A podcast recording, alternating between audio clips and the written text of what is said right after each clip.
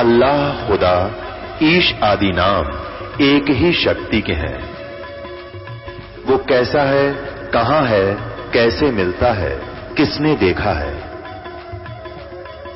ये प्रश्नवाचक चिन्ह पूर्ण रूप से हटाने के लिए अवश्य सुनिए जगत गुरु तत्वदर्शी संत रामपाल जी महाराज के अमृत वचन सर्व पवित्र धर्मों के पवित्र शास्त्रों के आधार पर।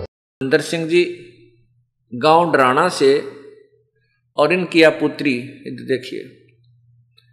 आपके समक्ष ये भक्त महेंद्र सिंह जी, गाँव डराना से इनकी बेटी पर मिला आज इस बेटी की शक्ल देखो और उस दिन की अगर फ़ोटो हमारे पास है, कोई ना आपको दिखा देते तो इसकी शक्ल तो डर लग गया था। इतनी बूंदी शक्ल हो रही थी इस बेटी की, जो मुँह की हड्डी बढ़ रही, आंगड़ी इतनी लंबी लंबी नो जो से सुना करते, भूतनिया की हो जाया करें। वो ऐसे। तो इस अब इस परिवार को जो परमात्मा ने राहत दी है, ये किस लिए दी है कि इनकी सच्ची श्रद्धा, सच्चा विश्वास, परमात्मा में अटल श्रद्धा बनी रही और ऐसे ऐसे उदाहरण और जनता को भी पता लगेगा। अब कौन नहीं कौन पीछे रहेगा इस लूट लूटन ये आपके सामने है। इन्होंने बताया है कि ये देखो एम आर आई ये एम आर आई है। ये मैंने बेरा भी ना था एक्सरे कर कहूँ था मतलब ये एम आर आई है सारी। अन्यों कहते दो घंटे में हुई थी इस बेटी की। एक एक नारे नारे अंग इस दिमाग के, माइंड के, यानी शरीर के, ये सारे, ये एम आर आई और डेढ़ इंच हड्डी बढ़ गई थी। ये बुरा हाल इस परिवार का हो रहा था। आज परमात्मा ने फ्री ऑफ़ कॉस्ट इस बेटी को जीवन दान दे दिया। सतगुर जो चावे सो कर ही, चौदह कोट दूत जम डर ही, ऊत भूत जम त्रास न्यवारे चित्रगुप्त के कागज़ पाड़े है। ये चित्रगुप्त के कागज़ पाड़ दिए परमात्मा ने। कहते, संत शरण में आने से सतगुरु शरण में आने से आई टले बला। जय मस्तिक में सूली हो व काटे में टल जा। अभी छोरी की जान जानी थी।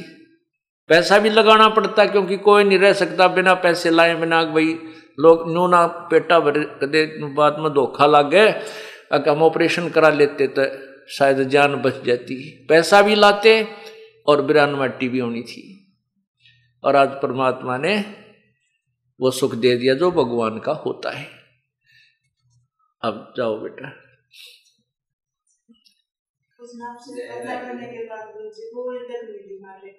ले अब बता बेटी थोड़ी सी। हाँ बोल दे। अब ये बेटी क्या कहना चाहती है? हाँ सच है बेटा, बोल दे, यहीं सुनेगा, आराम से बोल दे। ये नौका है बेटी के जिस दिन से आपसे प्रार्थना की थी उसके बाद हमने गोली भी नहीं लेनी पड़ी है वह दवाई भी छोड़ दी है। बता बेटा। सिर के दर्द की भी गोली नहीं उस दर्द की तो लेनी की ओए होए होए। उस दिन के बाद में ना कोई गोली ना कोई ऑपरेशन मुझे बगैर उस दिमाग की दांत ना ठीक ना कोई दर्द है ना कुछ हो। और भी आपके जो दांत गुरु जी सारी उतर गई उतरना लगे और सतगुरु की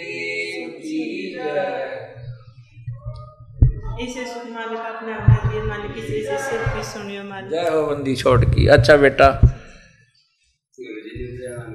जय हो बंदी छेड़ की जय हो बंदी छेड़ तो और बेटा ही कहा जय बंदी छेड़ सब बंदी छोड़ कबीर साहब हैं। बंदी छोड़ भगत जी गल। परमात्मा बंदी छोड़ कबीर साहब ने भाई आपकी सुनी है। उस-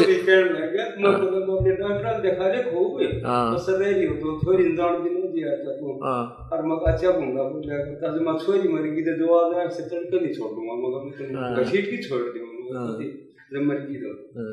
की और कुतरा भूत परे तो दे देवता के को माँ कसर नहीं दियो हाँ ठीक बात है गुरु जी ना करे गुरु जी प्रार्थना तो करके नाम दे दिया जय बंदी छोड़ की जय बंदी छोड़ की कबीर परमात्मा भाई अपने वही उन्हीं की शक्ति इस दास के माध्यम से वही कृपा बख्श रहे हैं और जय बंदी हाँ कितने एक के नरे सुख दे रखे भगवान जय बुद्धि छड़ ना।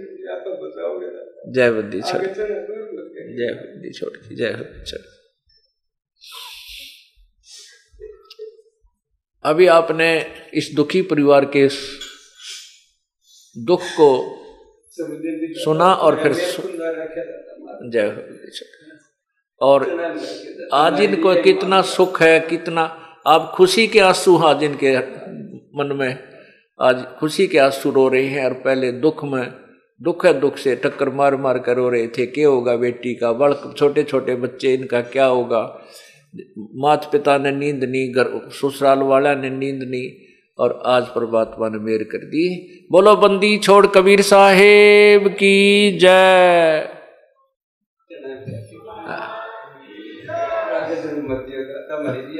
ठीक बात है, जय। अब आपको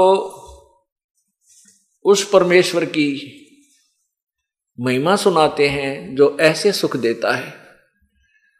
और वो स्वयं यहाँ आता है, अपनी महिमा आप ही बताता है। क्योंकि काल भगवान ने तो वो तत्व ज्ञान छुपा रखा होता है, वो तो उसने कति पृथ्वी से नाश कर दिया होता है। वो केवल दंत कथाओं पर आधारित करवा देता भक्त समाज को, और वो उसी के जाल में जन्मते मरते रहें, कष्ट पाते रहें, दुख पाते रहें।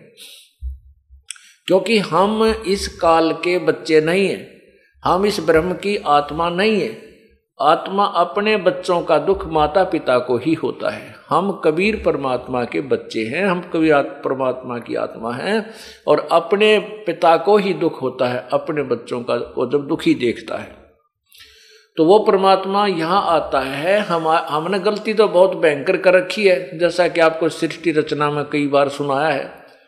तो फिर भी कहते हैं, एक हरियाणा में कहावत है कि माँ बाप बेटा बेटी तो हो जाते हैं विमुख, लेकिन माता पिता नहीं हो सकते।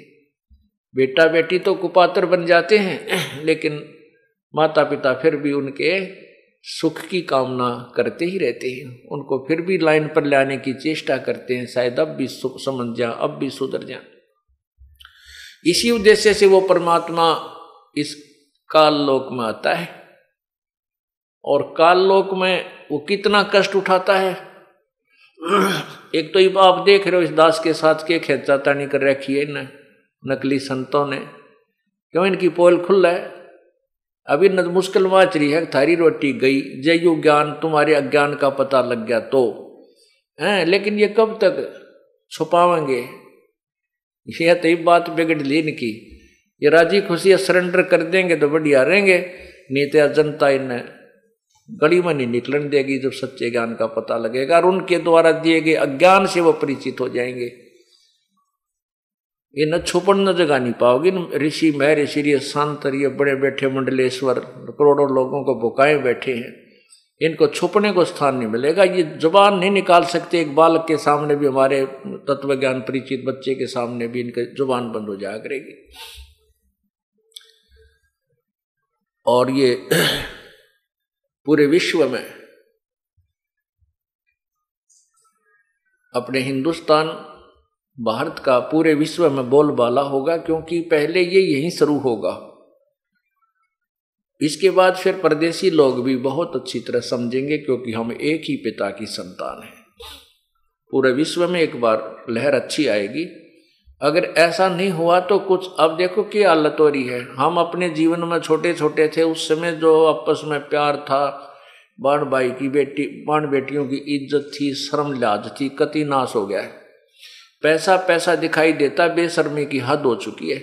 कतलेआम होने लग गए पैसे के लिए ना बेरा कितने डाके पड़ते हैं, मार दिए जाते हैं दस बीस हज़ार के लिए आदमी को आदमी मार देता है। तो ये और दस, बीस, पचास साल में तो सरे आम गलियों में निकलना मुश्किल हो जाएगा, ऐसी हालत हो जाएगी। लेकिन अब ये ज्ञान एक बार फैलेगा, फिर एक बार फिर स्थिति सेट हो जाएगी। कई हज़ारों वर्षों तक फिर ये नॉर्मल स्थिति रहेगी, भगवान की भक्ति करा करेंगे, भगवान से डरा करेंगे और परमात्मा फिर हमारे भंडार भरा करेगा। ऐसे ऐसे दुख दूर कर देगा, हम गलती कर भी नहीं सकते, चाहे भूखे बैठ जावा, चाहे हम किसी से, चाहे हम कोई सुविधा में मिले या ना मिले, भगवान से डरा करेंगे। तो वो परमात्मा आकर के अपने तत्व ज्ञान और साथ में अपने वाली शक्ति को यहाँ प्रकट करता है। आपने रात्रि में सुना था, एक सुपत सुदर्शन था, जिसने पांडवों के अश्वमेघ यज्ञ में शंख को बजाया था अपनी भक्ति शक्ति तय। और तब पांडवों की यज्ञ संपूर्ण हुई थी, जो ना श्री कृष्ण जी के अन्नहार करने से, भोजन खाने से हुई थी, और न अठासी हज़ार ऋषियों के, न तैतीस करोड़ देवताओं के, न नौ नौ नाथ चौरासी सिद्धों के भोजन खाने से, बारह करोड़ ऋषियों ब्राह्मणों के भोजन खाने से भी यज्ञ पूर्ण नहीं हुई थी। तो उस सुपत सुदर्शन ने तो कबीर परमात्मा करुणा में नाम से आए थे द्वापर तो युग में उपदेश ले लिया था। लेकिन सुदर्शन जी के माता पिता नहीं मानते थे। वो आखिरी श्वास तक भी नहीं मान्य थे, मृत्यु को प्राप्त हो गए थे। जब सुदर्शन जी को परमेश्वर ने कहा कि, सुदर्शन, बेटा, अब तुझे सतलोक भेज रहा हूँ। तेरे मन में कोई किसी प्रकार की कोई कामना हो, कोई मनोकामना यहाँ की हो, मुझे बता। तो सुदर्शन जी ने कहा प्रभु आपने ऐसा ज्ञान दे दिया है कि यहाँ की किसी चीज़ की इच्छा दास को नहीं रही। और जब आप आज्ञा दोगे, तभी आपका दास आपके साथ साथ चलने को तैयार है। परंतु मेरे मन में एक एक चिंता खाई जा रही है। प्रभु ने पूछा कि वो क्या है भाई? सुदर्शन जी ने बताया कि मेरे माता पिता बहुत ही अच्छी आत्मा थी। परमात्मा की भक्ति भी करते थे वह भगवान विष्णु के उपासक थे। और मैंने बहुत समझाया उनको, आपने भी कहा, लेकिन वो नहीं माने। ये परमात्मा, मेरी आपसे यही प्रार्थना है कि किसी जन्म में उनको मनुष्य शरीर मिले अपनी आत्माओं को शरण में लेना और मोक्ष देना परमात्मा। तो प्रभु ने सोचा कि भाई, देख काल का जाल, अब इस सुदर्शन के का मोक्ष होने का समय आया है तो इसमें यह प्रेरणा बढ़ दी अब इसको माता पिता की चिंता सताओ। माता पिता जा लिए, मर लिए कि तब भूत बने हैं कि तब पशु बने पड़े हैं, लेकिन फिर भी वो ममता खड़ी कर दी। इच्छा दासी संत, इच्छा दासी काले की या खड़ी रहे दरबार। कहते हैं कि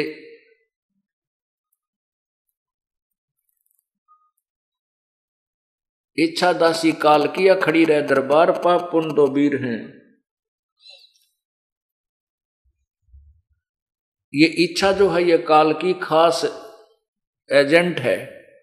ये चाह जो है आदमी को यही राख लेती है। कोई चाह रहे जा किसी प्रकार की।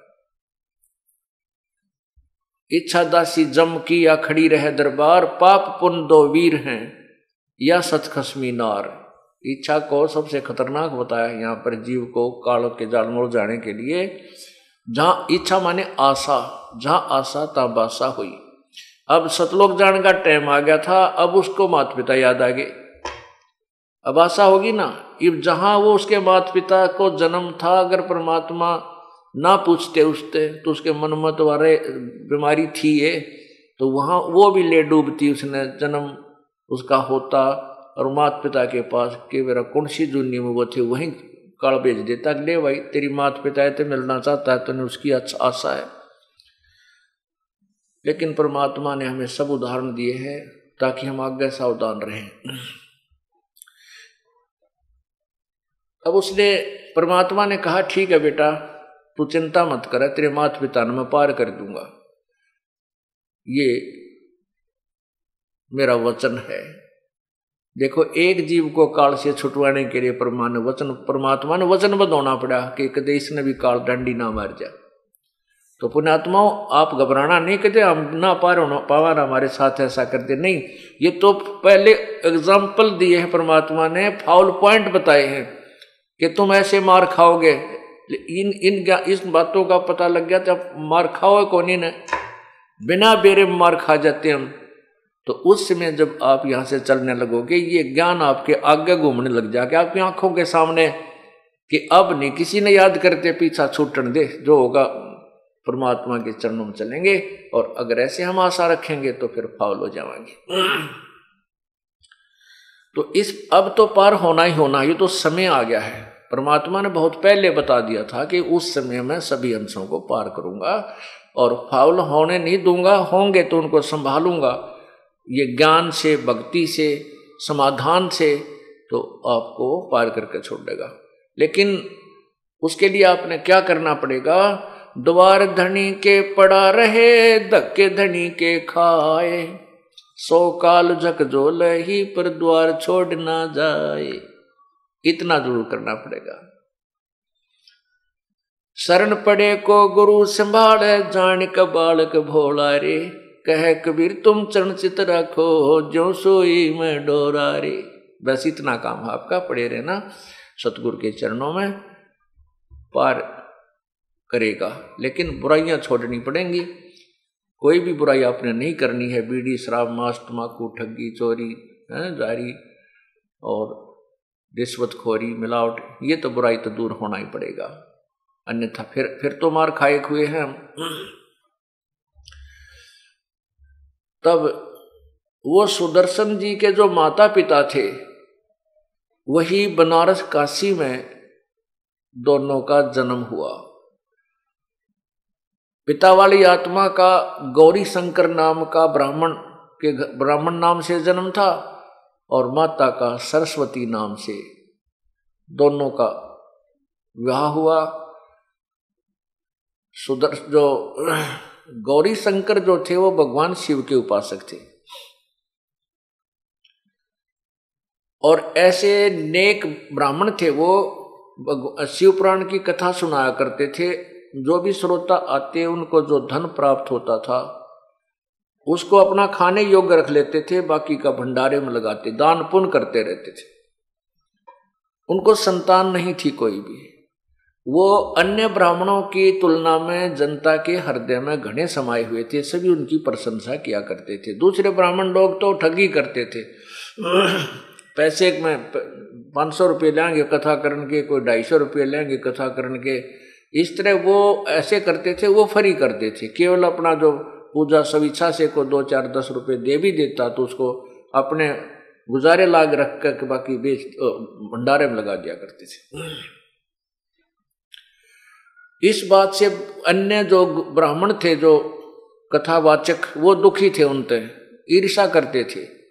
इस बात का ज्ञान उस, वहाँ के मुसलमानों को पता लग गया कि इस ब्राह्मण से ये अन्य ब्राह्मण जो है ना ईर्षा करते हैं, इनके साथ नहीं है। तो मुसलमानों ने गौरी शंकर और सरस्वती को मुसलमान बना दिया।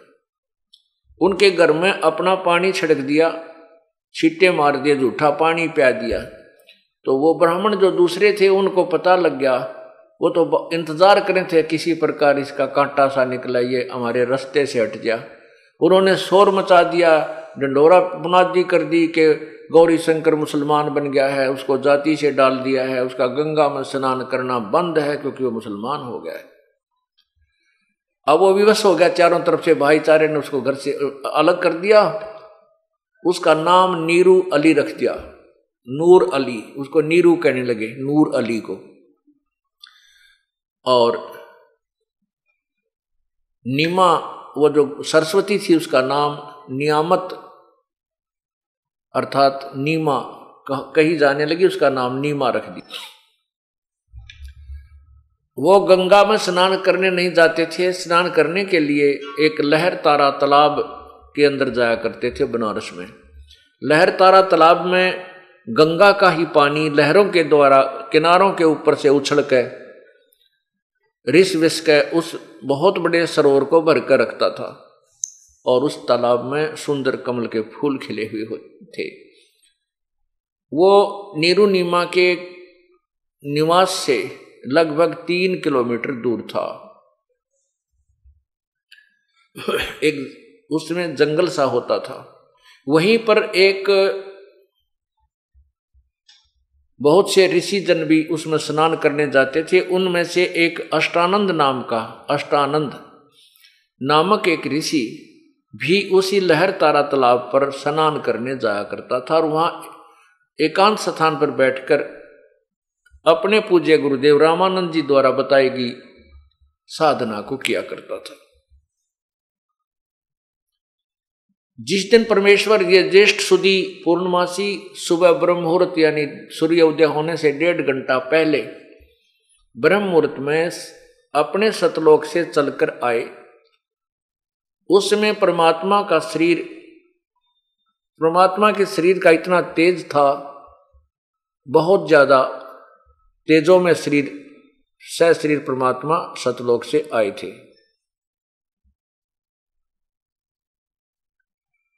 उसमें अष्टानंद जी जो ऋषि थे, वो स्नान करके और अपनी साधना करने के लिए तत्पर हुए थे। उसी समय आकाश से एक प्रकाश का गोला सा आता नज़र आया, क्योंकि परमात्मा के शरीर के प्रकाश को ये चरम दृष्टि नहीं देख सकती। अष्टानंद ने जब ऊपर देखा तो उस प्रकाश के गोले को देखते उसकी आँखें बंद होगी जैसे सूर्य की तरफ़ देखते हैं। जब आँखें बंद हुई तो आँखों बंद होने के उपरांत उसने देखा कि ये तो कोई नवजात शिशु सा बन गया वो। जैसे सूर्य की तरफ़ हम देखते हैं और जब आँखें बंद करते हैं तो एक गोल गोल सी आकृति प्रकाश रहित दिखाई देती है। ऐसे ही वो परमात्मा का जो शरीर का प्रकाश था, उसकी तरफ़ देखने के बाद उसकी आँखें बंद होगी तो उसमें से बालक, जैसे बालक नज़र आया, एक छोटा सा शिशु।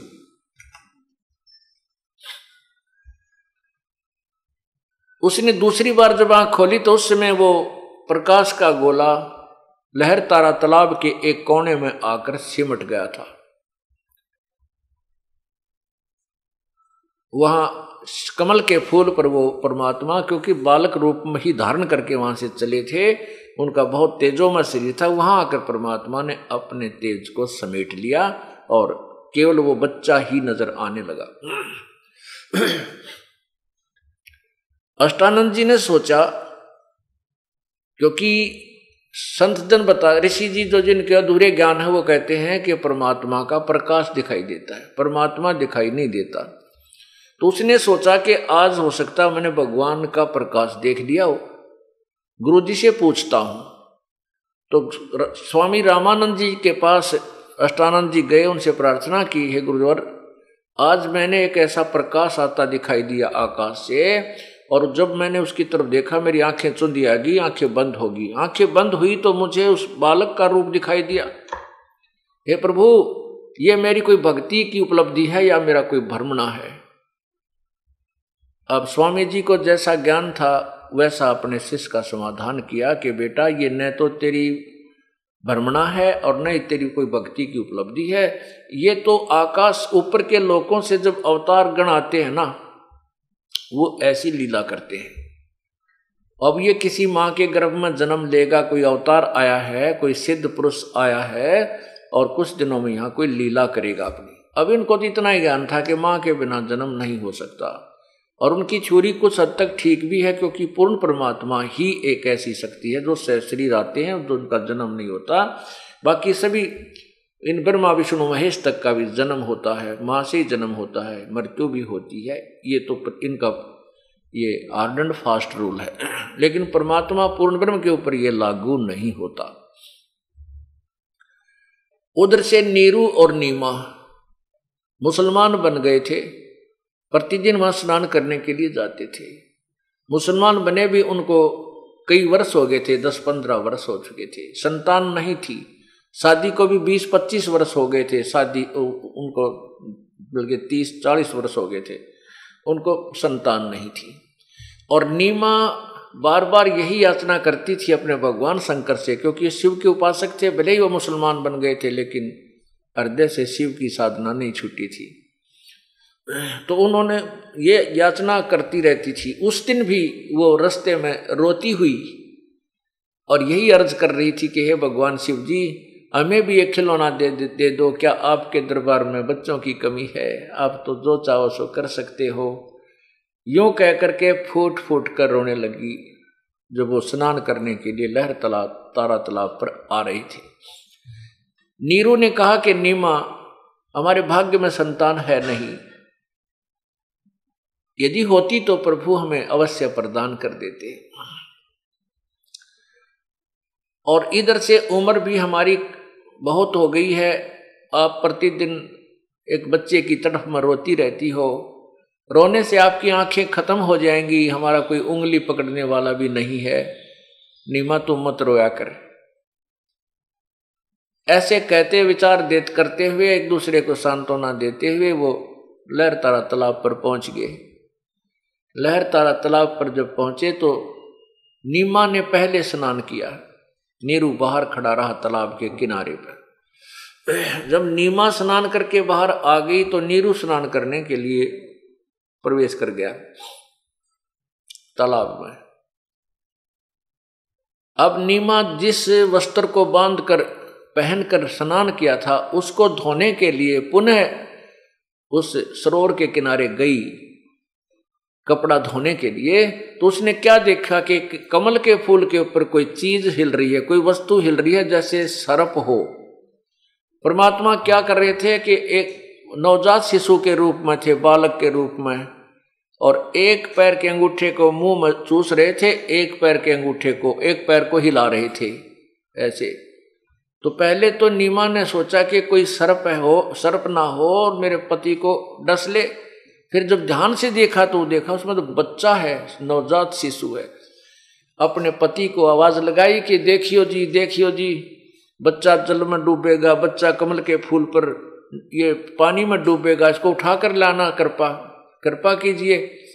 अब नीरू स्नान कर रहा था, ऐसे डुबकी लगा रहा था और कहने लगा, नीमा, तू पागल होली कति कितनी बार तुझे मना किया कि छोड़ दे इस बैम को? हमारे भाग्य में संतान नहीं है, भगवान कहाँ से देगा? अब तुझे पानी में भी बच्चे नज़र आने लगे, तू तो मेंटल होएगी।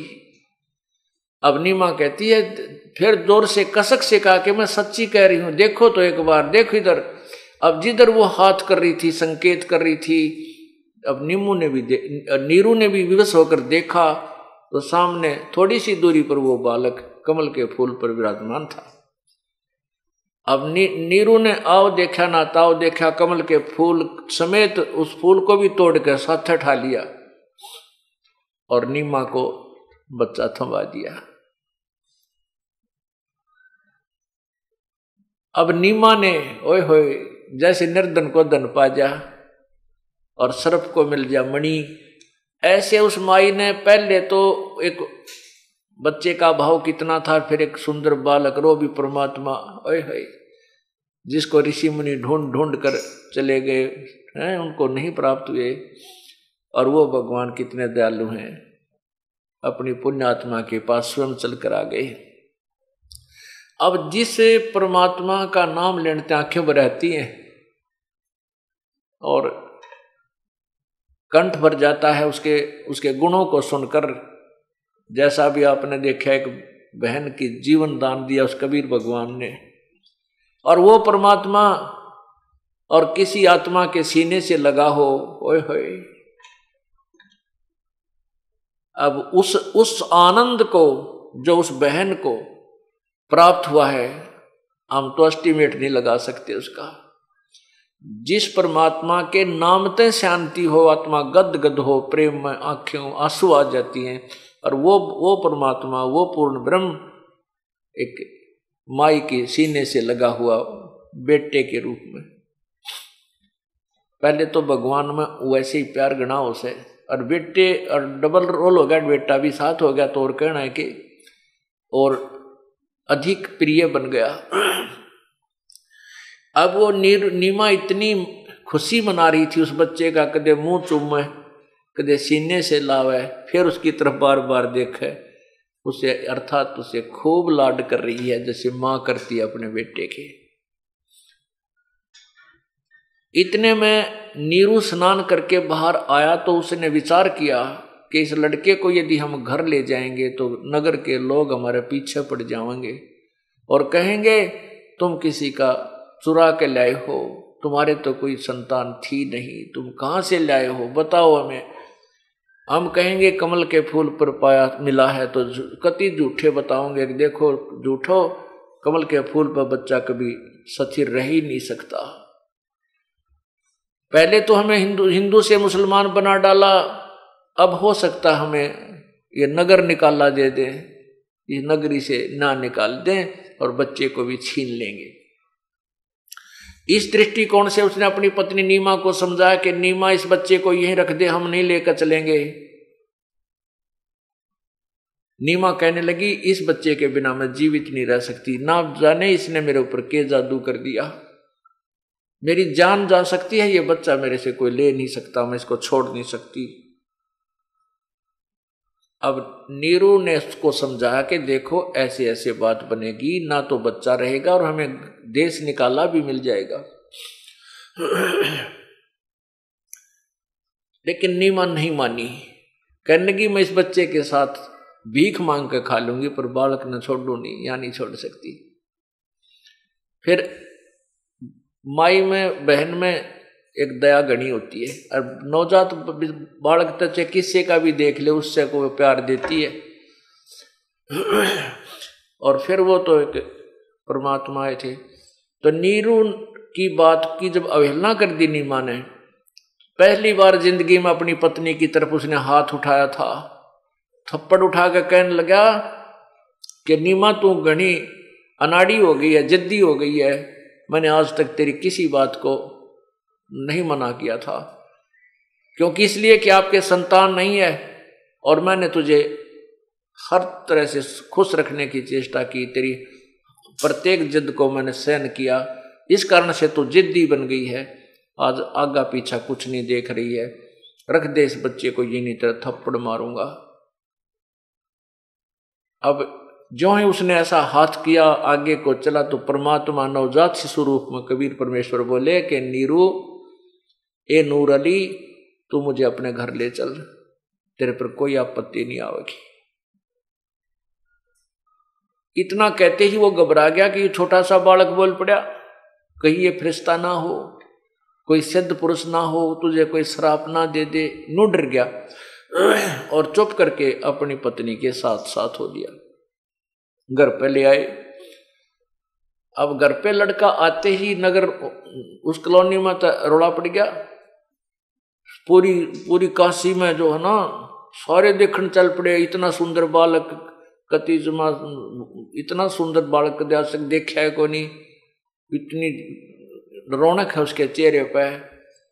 तो जो भी देखे, वो ठगा सा रह जावे। इतना सुंदर बालक, कोई कह ब्रह्मा है, कोई कह विष्णु है, कोई कह शिव जी का अवतार है, कोई कहे ये देवता आया है, कोई कहे इंद्र का, इंद्र इंद्र ही प्रकट हो गया है, इनका, इंद्र ही आया है। और ऊपर देवता कहते हैं, हम तो है नहीं भाई वो किसी और ही लोक से आया है? अब कुछ कुछ दिन के बाद काजी आगे नाम धरने के लिए। काजी आगे नाम रखने के लिए, बच्चे का नामांकन करने के लिए। वो कैसे नामांकन करते हैं कि उनकी एक कुरान शरीफ होती है? एक कुरान शरीफ है, पुस्तक, उसको वो खोलते हैं।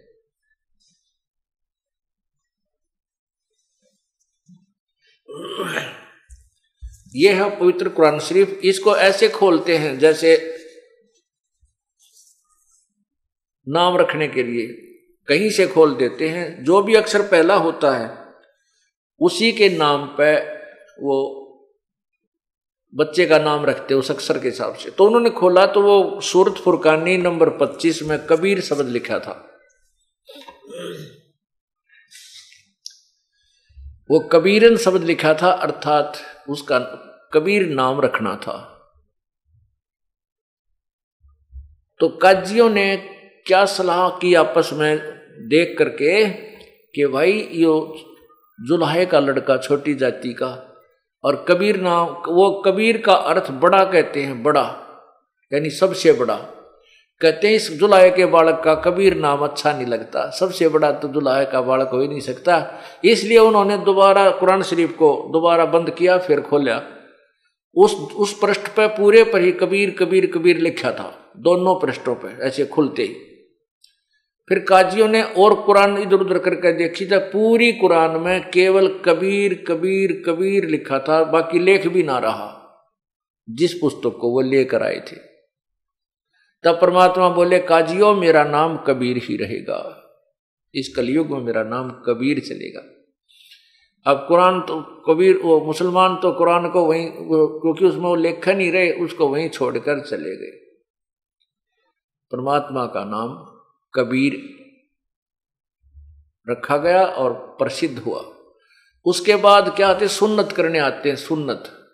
सुन्नत करते हैं मुसलमान लोग, क्या करते हैं? बालक की इंद्री की खाल काटते हैं, आगे हैं, कुछ दिन पाछे। तो वो नाई को बुलाते हैं और रिश्तेदार भी इकट्ठे कर देते पूरा ब्याह कैसा काम कराया करें, सुन्नत करने केस में तो जब नाई उस लड़के की इंद्री की, पेशाब इंद्री की खाल काटने के लिए चला तो परमात्मा ने पाँच इंद्री बना ली। अगवाई नाई के एक की काटिए, बाकी अनवत छड़िए, क्यों तुम एक ही काटते हो? नाई का तो बुखार चढ़ गया, गेर के कैंचिर बाज लिया। भाग गया, उसका तो कई दिन में बुखार उतरा। तो वो कहने लगा, मेरे बस की बात नहीं। फिर वो और भी एक दो जाकर देखा, उनने, उनके, उनने भी यही देखा। जब वो नीरू नीमा को बुला कर लाए तो नीरू नीमा आए तो लड़का सामान्य था। पाँच इंद्रियाँ नहीं थी। तो नीरू कहती है, नीमा कहती है, तुम मेरे बच्चे को गणा बदनाम मत करो, इतनी झूठ ना बोला करो। देखियो, मेरा बालक तो ठीक ठाक है। ना ही भाग्या बोर्ड के नहीं आया? परमात्मा ने सुन्नत नहीं करवाई।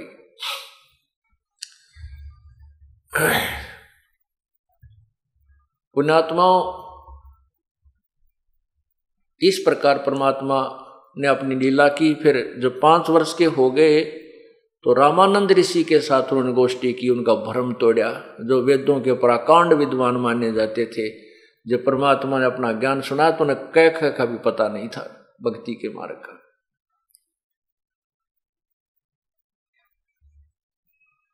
ये पूर्ण परमात्मा कबीर बंदी छोड़ प्रत्येक युग में आते हैं। अब आपको गरीबदास परमेश, आदरणीय गरीबदास साहिब जी द्वारा, परमेश्वर कबीर साहिब की जो लीला से परिचित होने के उपरांत जो ज्ञान सुनाया था, वो कहा था, वो कुछ वाणी सुनाता हूँ, उसके बाद फिर आपको एक और अनमोल, एक अद्वितीय परमात्मा का जो चमत्कार जिसको कहते हैं, वो अभी सुनाएँगे और उनको आपके सामने पर खड़े दिखाएँगे।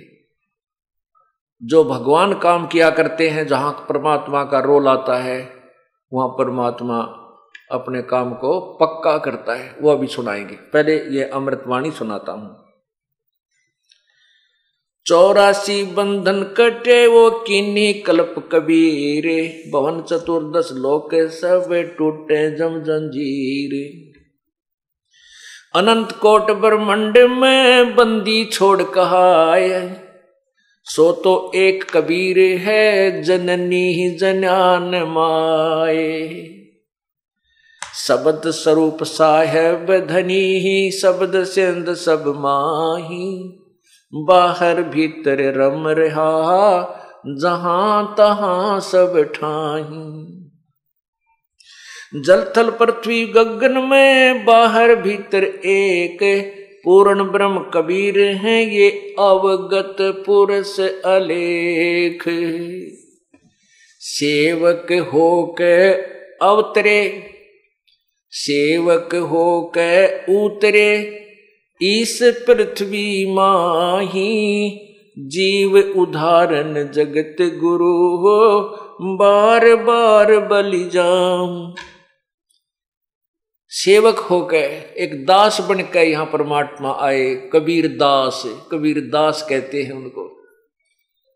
सेवक होकर उतरे वो परम पिता, इस पृथ्वी के माँ और जीव उदाहरण जगत गुरु, मैं बार बार बलि जा गरीबदास जी कहते हैं, जीवों का उद्धार करने वाले वो परम पिता।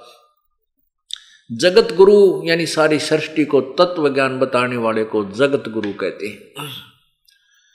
मैं बार बार बलिहारी हूँ उस परम पिता पर जिसने इतनी दया करी। हम तुच्छ जीवों का आकर के अपना ज्ञान आप ही बताया, आपका अपना भेद आप ही बता दिया। काशीपुरी कष्ट किया ये उतरे अदर अधार। मोमन को मुजरा हुआ वह जंगल में दीदार। मोमन मुसलमान को कहते मोमिन। कोट कोट किरण शशि भाने सुदिये आसन अधर विमाने, पर सतपूर्ण ब्रह्म को हुए से तल पिंड और प्राण। नीरा, नीमा ने जब परमात्मा को सप्रस किया, यानी छुआ सीने से लगाया तो कहते हैं, उस परमात्मा के सप्रस मात्र से ही, छूने मात्र से ही उस माता, उस बहन के शरीर में इतनी शांति होगी, जिसका वर्णन नहीं कर सकते। गोद लिया मुख चूम कर, हेम रूप झलकंत, जगर मगर काया कर जानो दमक पद्म अनंत। गोदी लिया मुँह चूम के माँ ने जैसे अपने बच्चे का प्यार किया करती हैं। और उस परमात्मा की कितना सुंदर शरीर था, हेम रूप झलकंत, जैसे स्नो वाइट कहते हैं ना स्नो वाइट यानी बर्फ़ जैसा सफ़ेद। हेम रूप, बर्फ़ की तरह, इतनी सुंदर सफ़ेद शरीर मालिक का था, और जगर मगर काया करे, इतना ऐसा झलक निकला थी उनके शरीर से, ऐसा, इतना नूर था मालिक के शरीर का, कि बहुत से पदम झलक रहे हों। काशी उमटी गुल भया ये मोमिन का घर घेरे, कोई कह ब्रह्मा विष्णु है, कोई कह इंद्र कुबेर। कोई तो कहीं ब्रह्मा, विष्णु, महेश है, कोई कहीं इंद्र है, कोई कहीं कुबेर दिखा है हमने तो कोई कहे ये इंद्र आया है। कोई कहे वरुण धर्म राय है, कोई कोई कहत ईशे, सोलह कला सुभान गति, कोई कहे जगदीश। भक्ति मुक्ति, ले उतरे ये मेटन तीनों तापे मोमन के डेरा लिया, वो कहे कबीरा बाप। कितनी महिमा प्यारी गाई है गरीबदास साहिब जी ने, के भक्ति और मुक्ति को लेकर के वो परमात्मा उतरे थे। भक्ति मुक्ति ले उतरे, वह मेटन तीनों ताप, यानी ऐसी भक्ति हमें देने आए थे जिससे तीनों ताप नष्ट हो जाते हैं, जैसे ये बेटी को कितनी तकलीफ़ थी। ये कर्म प्रारब्ध का जो कष्ट था, ये मालिक ने कैंसिल कर दिया। ऐसी भक्ति और मुक्ति वो लेकर आए, हमारे तीनों तापों को नष्ट करके सतलोक ले जाएँगे। दूध न पीवे, न अनभक वो न पालन झोलंत। अदर अमान ध्यान में कमल कला फूलंत। अब और थोड़ी सी एक कथा रहती है कि परमात्मा ने दूध नहीं पिया। पच्चीस दिन हो गए, ना अन्न खावे, ना दूध पीवे। अब निम्मा दुखी होगी, ए भगवान, अब ये बच्चा मरेगा। क्योंकि बच्चा एक दो दिन, चार दिन दूध ना पीवा तो फिर तो यही उम्मीद हो जाती है तो खत्म हो जाएगा। पूरी कोशिश कर ली, अंदर दूध नहीं जान दे। किसी प्रकार भी। अब वो निमा फिर रोवे रोवे। अब वो पुजारी थी, भगवान शिव की, रो रो के उसी को याद करती थी, न्यू बलिए भगवान। इससे अच्छा तो यो ना देते पुत्र, वही बढ़िया था परमात्मा। अब लेकर, देकर छीन रहे हो। पहले तो दुखी सुखी अपना जीवन हम व्यतीत कर रहे थे प्रभु। अब आपकी बेटी पर जिया नहीं जागा। यदि ये बालक मर गया तो गेल मरूँगी, फांसी खा के मैं जी नहीं सकती। मेरे लिए फिर संसार आसार हो जाएगा। इस इस प्रकार वो रो रो के सारी रात काटी, सुबेरा पर शिव भगवान अपने शिवलोक से एक ब्राह्मण रूप बना के उस नीरू के घर के सामने आके खड़ा हो गया। और बोला, बेटी, क्यों रो रही हो? भगवान शिव बोले, क्यों रो रही है बेटी? नीमा रोती रोती नहीं बोली। बोला, नहीं गा, इतना कंठ उसका रुंधा हुआ था। शिव जी ने कहा, बेटा बता, क्या बात है? क्यों रो रही है? नीमा रोती हुई कहने लगी, ब्राह्मण, आप जाओ, मेरे दुख न मत सुनो, नहीं, आप भी रो पड़ोगे। आप भी रोने लग जाओगे। ब्राह्मण रूप में प्रभु शिव जी ने कहा, बेटी नो ऐसे कहते हैं, अपना दुख दूसरे ने बता दे, कुछ हल्का हो जाता है। हो सकता मैं कोई समाधान कर दूँ तेरा? अकना तेरे लेवल का समाधान ब्राह्मण, मेरा नहीं है। फिर भी ब्राह्मण ब्राह्मण रूप में भगवान बोले, कारण बता, क्या बात है? क्यों रो रही है? तब रोती रोती कहने लगी कि पहले तो हमारे संतान नहीं थी। एक दिन मैंने अपने भगवान शंकर से प्रार्थना की थी। सच्चे दिल से रोई थी। उसी दिन कमल के फूल पर मुझे ये लाल दिया था। अब शिव जी को पता भी नहीं कौन लाल दे रखा था, के, क्योंकि था, देने वाला तो कोई और है। फिर भी हम जिसकी पूजा करते हैं, जिसको हम इष्ट मानते हैं उसको, उसकी जितनी समर्थता है, वो हमें लाभ अवश्य देता है। तो उस लड़के जी, पहले तो हमारे संतान नहीं थी, फिर ये पुत्र मिला है, अब ये पच्चीस दिन का हो गया, कुछ खाता ना पीता।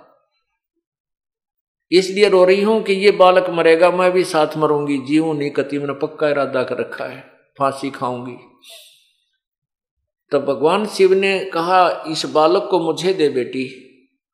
अब नीमा ने उठा कर वो बालक जो दिया भगवान शिव को तो ऐसे गोदी में लेकर, हाथों में लेकर शिव जी ने बालक से की नज़र में नज़र मिलाई तो कबीर परमात्मा ने कहा कि हे शिव भगवान, इन, इस मेरी माता को कहो कि एक कुंवारी गां मंगवा ले, और आप उसके ऊपर हाथ रख देना, वो दूध देने लग जाएगी। और फिर वो उस दूध को मैं पीऊँगा। ऐसे सात बार वार्तालाप भगवान शिव की और नवजात शिशु रूप में परिपूर्ण परमात्मा की हुई। तब भगवान शिव ने कहा कि, नीरू, तेरा पति कहाँ है बेटी? तब उसने आवाज़ लगाई कि वो, तभी नीरू आ गया। उसे कहा कि, बेटा, ऐसे कर, एक कुंवारी गां ले आ, बछिया। और एक बढ़िया कोरा मटका ले आना, पात्र छोटा सा, जिसमें पाँच सात किलो दूध आ जावे, कुमार के ताज़ा लाना और शिगर आ जा। वो तो शिगर ही जा करके एक गाय ले आया, कुंवारी बछिया, जो दूध छोड़ रही हो, और नए दूध ना हुई हो, यानी बिल्कुल तो इस प्रकार उस बछिया को ला करके खड़ा कर दिया, भगवान शिव जी ने उसके ऊपर हाथ रख दिया उस बछिया के दूध बड़े लंबे लंबे थन हो गए। थनों से दूध अपने आप झरने लग गया। वो जो पात्र लाए थे, मटका छोटा सा, गड़ा, उसको उस थनों के नीचे रख दिया। वो भर गया जब अपने आप दूध बंद हो गया। प्रतिदिन वह गाय दूध देने लाएगी। और उस कवारी गाय के दूध को परमात्मा ने पिया। तब नीरू, नीमा के शांति हुई, परमात्मा बड़े होने लगे। अब यही प्रमाण ऋग्वेद मंडल नंबर नौ, सूक्त नंबर एक के मंत्र नंबर नौ में है। उसमें क्या लिखा है कि वो शिशु रूप में प्रकट परमात्मा को, जब वो प्रकट होता है पूर्ण ब्रह्म तो उसके, उसकी परवरिश कुंवारी गाँव के द्वारा होती है। एक पहचान बताई इस परम पिता की। ये देखिएगा।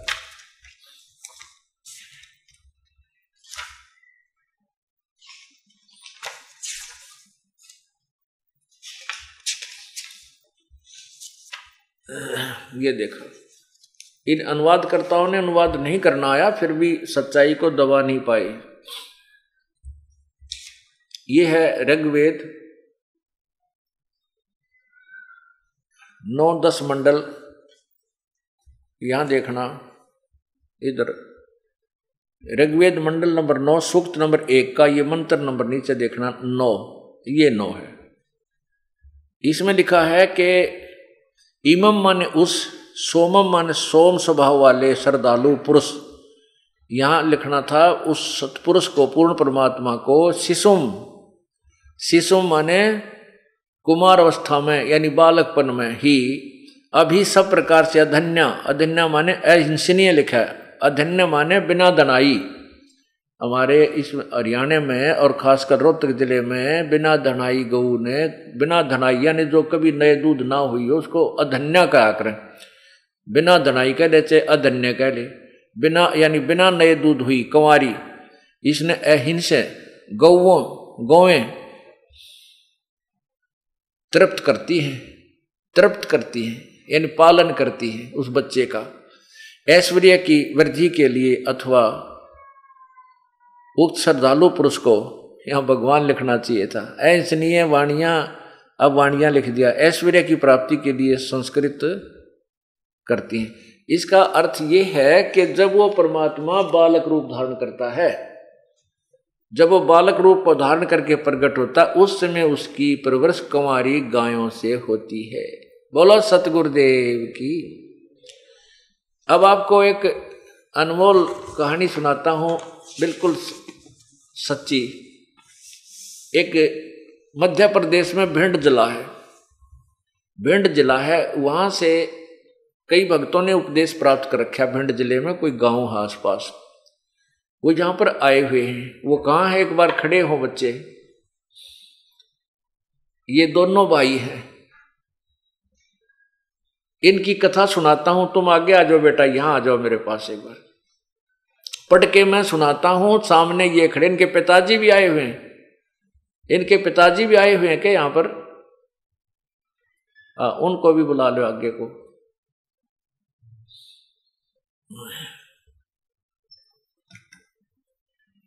अब इनकी क्या कहानी है मैं पढ़कर सुनाता हूँ आपको और इनको आपके स्वरूप रूप करता हूँ।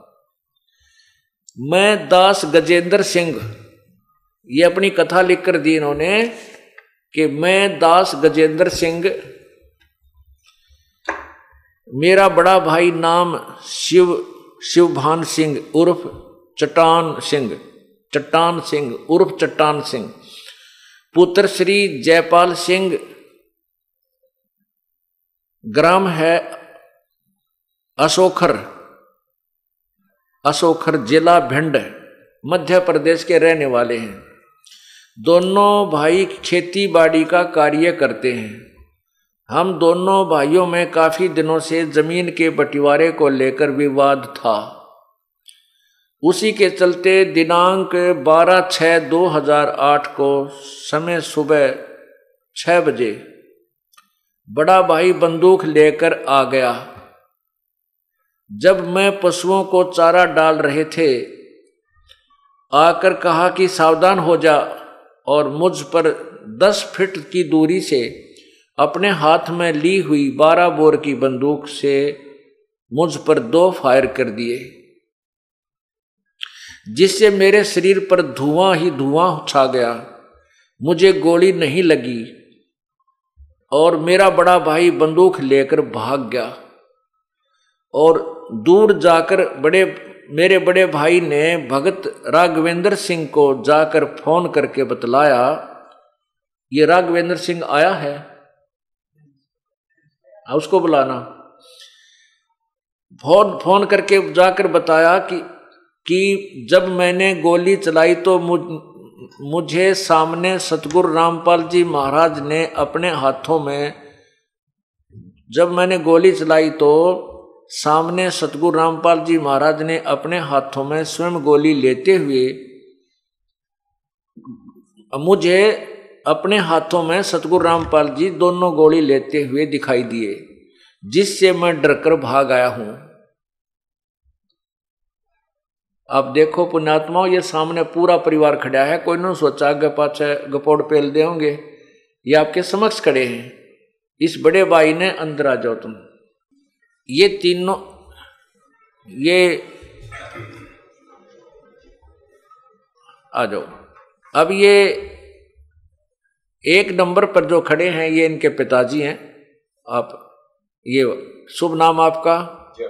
जयपाल सिंह। और दूसरे नंबर पर ये जिसने गोली मारी थी क्या नाम आपका? शिवभान सिंह। और तीसरे नंबर पर यह लड़का जिसका गोली मारी थी, इस, जिसके ऊपर अटैक किया था इस बड़े भाई ने, क्या नाम आपका? गजेंद्र सिंह। और जिसको इसने जाकर के बताई थी, ये चौथे नंबर पर, क्या नाम आपका? राघवेंद्र सिंह। अब आपके समक्ष खड़े हैं, इनका पूरा फ़ोटो लीजिए। पुणात्माओं हम बहुत पहले सुना करते थे, परमात्मा ऐसी लीला कर देता है। इन सबने उपदेश ले रखा भाई ने भी, पिता ने भी, पूरे परिवार ने भी माता जी ने भी और इस भाई राघवेंद्र सिंह, वहाँ काफ़ी शिष्य हैं परमात्मा के।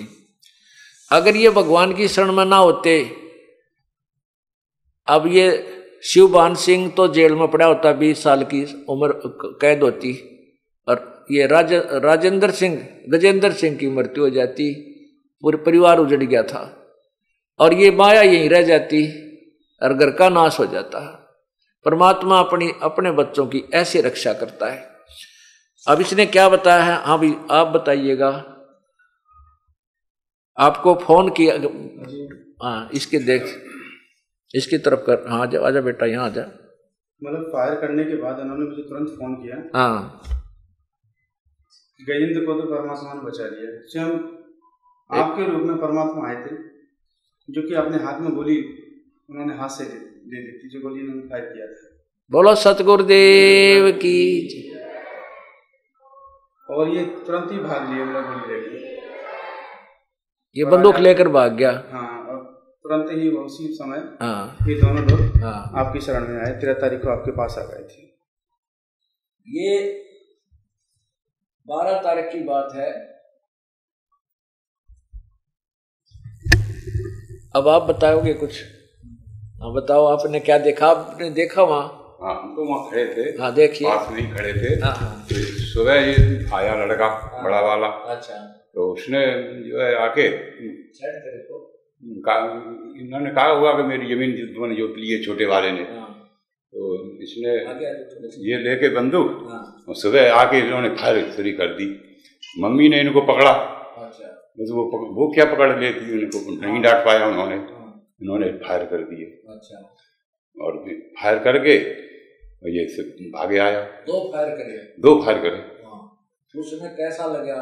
उसमें वो एकदम पूरे में शरीर में धुआँ सा निकला। हाँ धुआँ सा निकला और गोली का पता नहीं कहाँ। वाह, छोड़ की गोली का पता नहीं।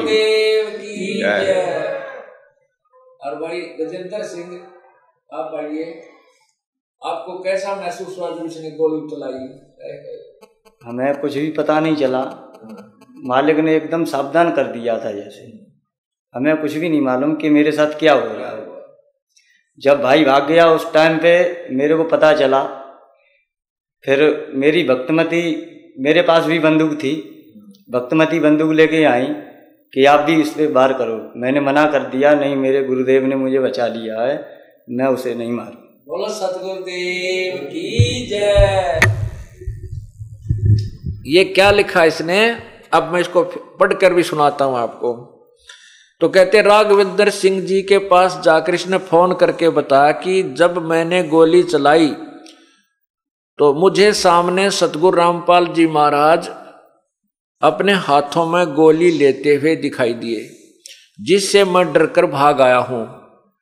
और मुझे डर है कि मेरे भाई, छोटे भाई के पास 315 बोर की बंदूक है।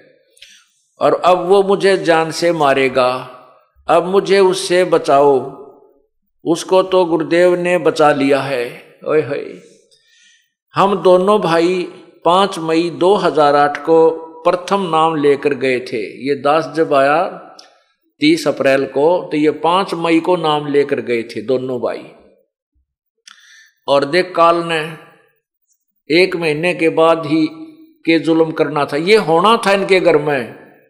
ये इनके ला बीतनी थी, इनका नाश होना था, और परमात्मा के चरण में आगे तन्यो के नो बसे रह गए। संत शरण में, सतगुरु शरण में आने से आई टल बला।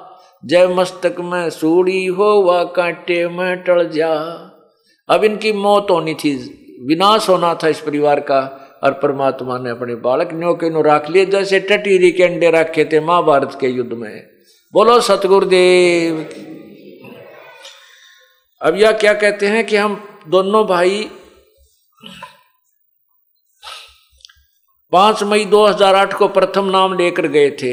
इस पर मैंने गजेंद्र दास ने कहा कि जब गुरुदेव ने मुझे बचा लिया है तो मैं उसको नहीं मारूँगा। इस घटना के बाद हम दोनों भाई गुरुदेव के पास आश्रम में बरवाड़ा पहुँचे और आप बीती बताई, गुरुदेव का बहुत बहुत धन्यवाद किया कि आपने बहुत बड़ी दुर्घटना से हमें बचा लिया। आपके सदा आभारी एवं ऋणी रहेंगे। आपकी आज्ञा में रहकर भक्ति करेंगे। मैं आसपास कभी, हम आपस में कभी झगड़ा नहीं करेंगे। बोलो, सतगुरुदेव की। अब देखो इन्होंने, मैंने कहा, बेटा एक थोड़ी सी ज़मीन का झगड़ा तुम्हारा।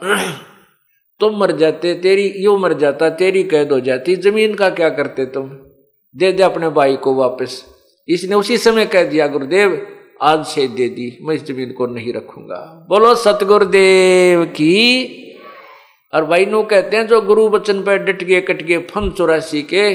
भाई, जो गुरु बचन पर डट गए कट गए फन चौरासी के। बोलो, सतगुरुदेव की जय। सत साहेब। वाह भाई वाह